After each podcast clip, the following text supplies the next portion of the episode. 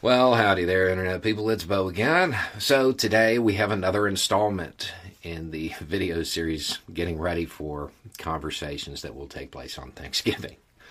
Um, today we'll end up talking about Ted Cruz, Sesame Street, and social progress. This is prompted by a question that came in. It's really long, not going to read the whole thing.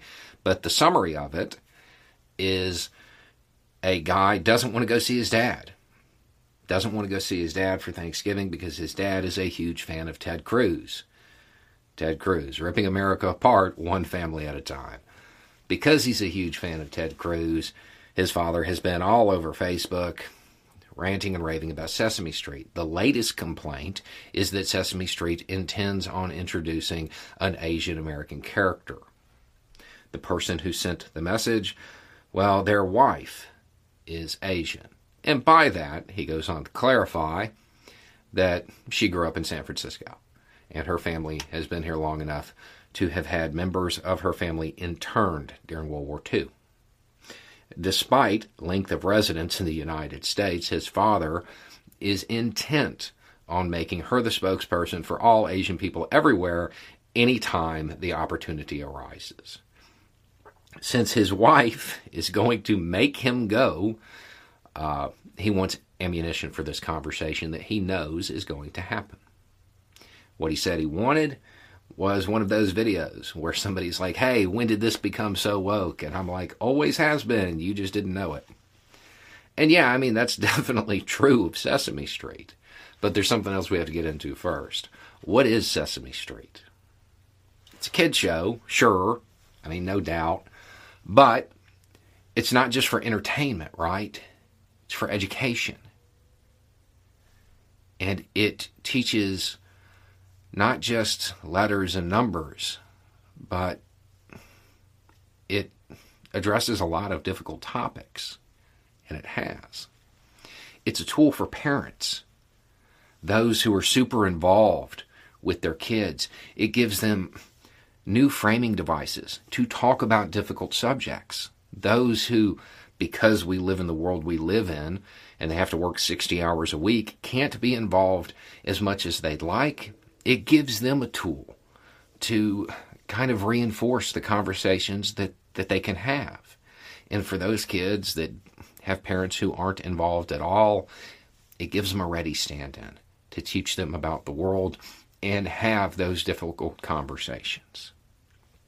That's what Sesame Street is. It's what it's always been.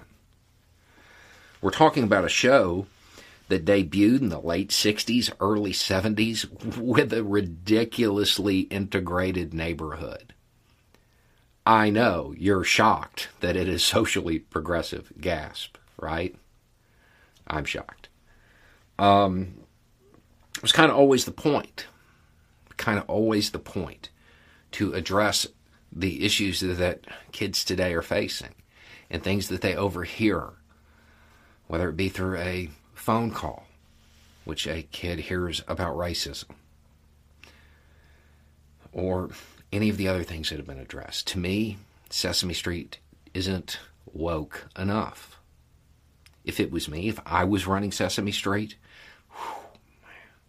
we would have characters that help kids understand food insecurity help them understand addiction, help them understand incarceration, homelessness, adoption, talks about refugees, health in general, gender equality. We'd have a character with two dads.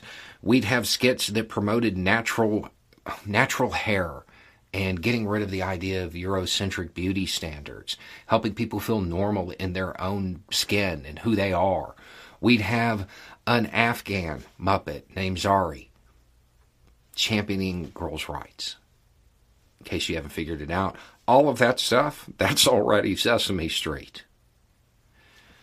Um, Sesame Street has a long history of addressing difficult topics or topics that are seen as uh, outside the normal conversation, but they know that kids are hearing it. If you want to know how far this goes, I suggest you look up a character named Kami. K A M I. She had a conversation with former President Clinton. If you want to know how far Sesame Street goes to introduce difficult topics to kids, start there. Sesame Street, in a lot of ways, fills in the gap for parents who are scared to have these conversations, who don't know how to talk to their kids. Now, as far as the big complaint of them assigning races to the Muppets, yeah, you're a few decades too late for that. You need to look to Rosita in 1991. That's the first one that I'm aware of. There, there's there's probably some before then. I, I'm not actually a Sesame Street expert, but I do know over the years they have uh, always sought to be inclusive and diverse. From the beginning, the human characters were were, were intentionally diverse. You're you're talking about a show that had blind Muppets.